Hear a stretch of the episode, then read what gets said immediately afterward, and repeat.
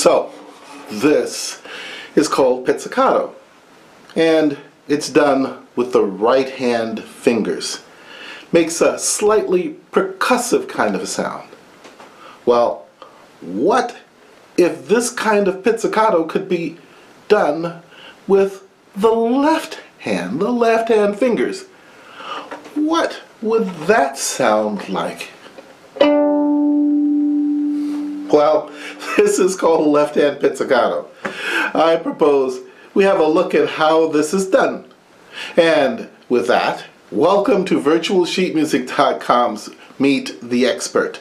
My name is William Fitzpatrick, and I'm the Henry Timianka Professor of Violin at the Hall Musco Conservatory of Music, which is located on the campus of Chapman University, and am as well Director of MusiShare and the MusiShare Young Artist Program.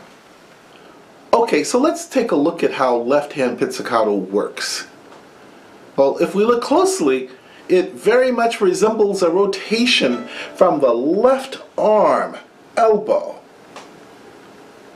Now, let's put a finger, let's say the third finger, on the E string and pull it away as I just did. It produces this sound.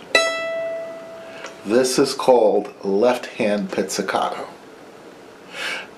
I remember Miss DeLay explaining to me how the finger goes to and from the string. She said, if A were the starting point of the finger and C were the arrival point and B was here at the top, then we formed a triangle.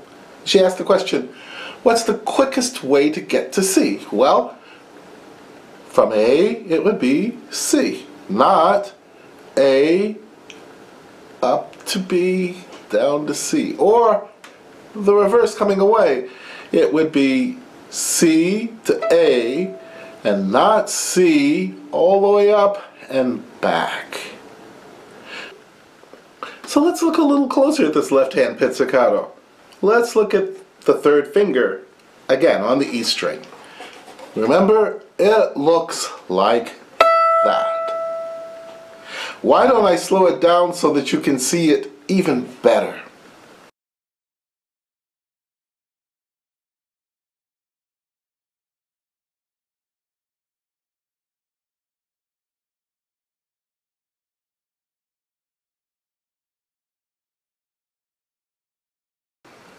That's great.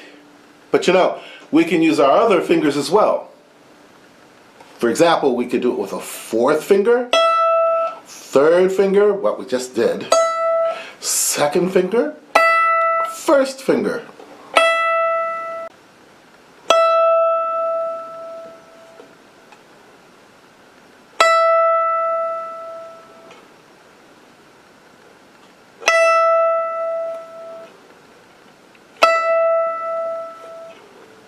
Now we can as well do for one or for two or three one or three two.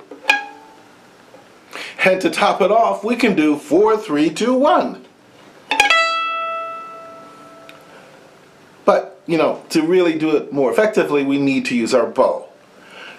If we drop the bow to the string, it makes a similar sound to a pizzicato. If we use this one for our fourth finger, which can't be pitzed, we hear all five notes. Here, have a listen. Why don't I slow that down as well so that we can really see it?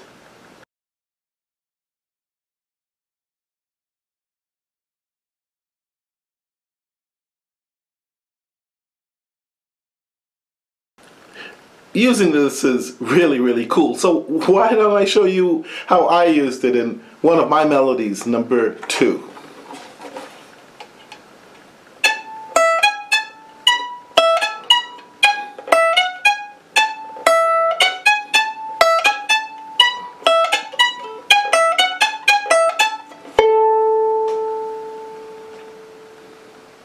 Now, lots of different composers have used pizzicato, left-hand pizzicato for quite a long time.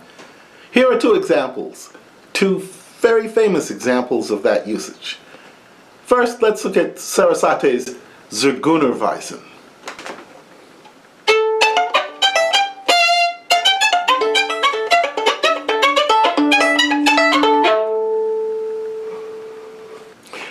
Did you see the 3-1 bow on the third finger and then pits the first? Or the 2-0? Here, let me show you. 3-1, 2-0. And then, of course, there's the very, very famous variation in Paganini's 24th Caprice.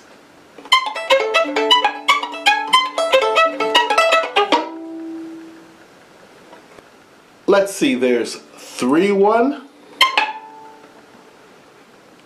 2 0,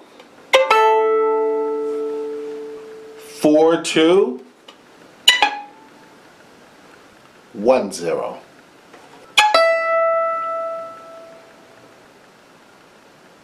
Even 4 1.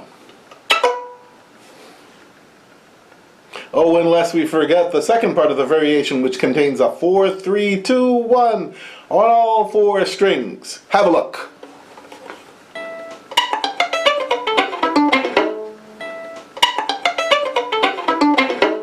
Well, like I said, left-hand pit sort of resembles that rotation that I talked about before.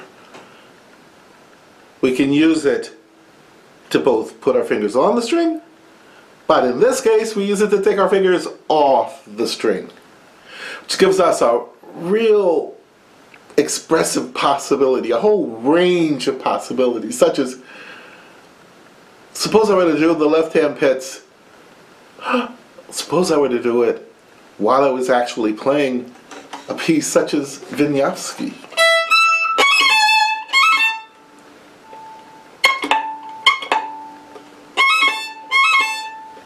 You see, I can even use it to help articulation with a slur.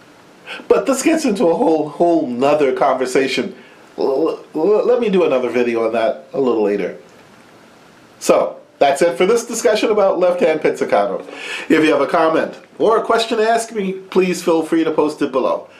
But as always, do take care, and here's hoping that your practicing is becoming more and more efficient and this is leading you to even better performances.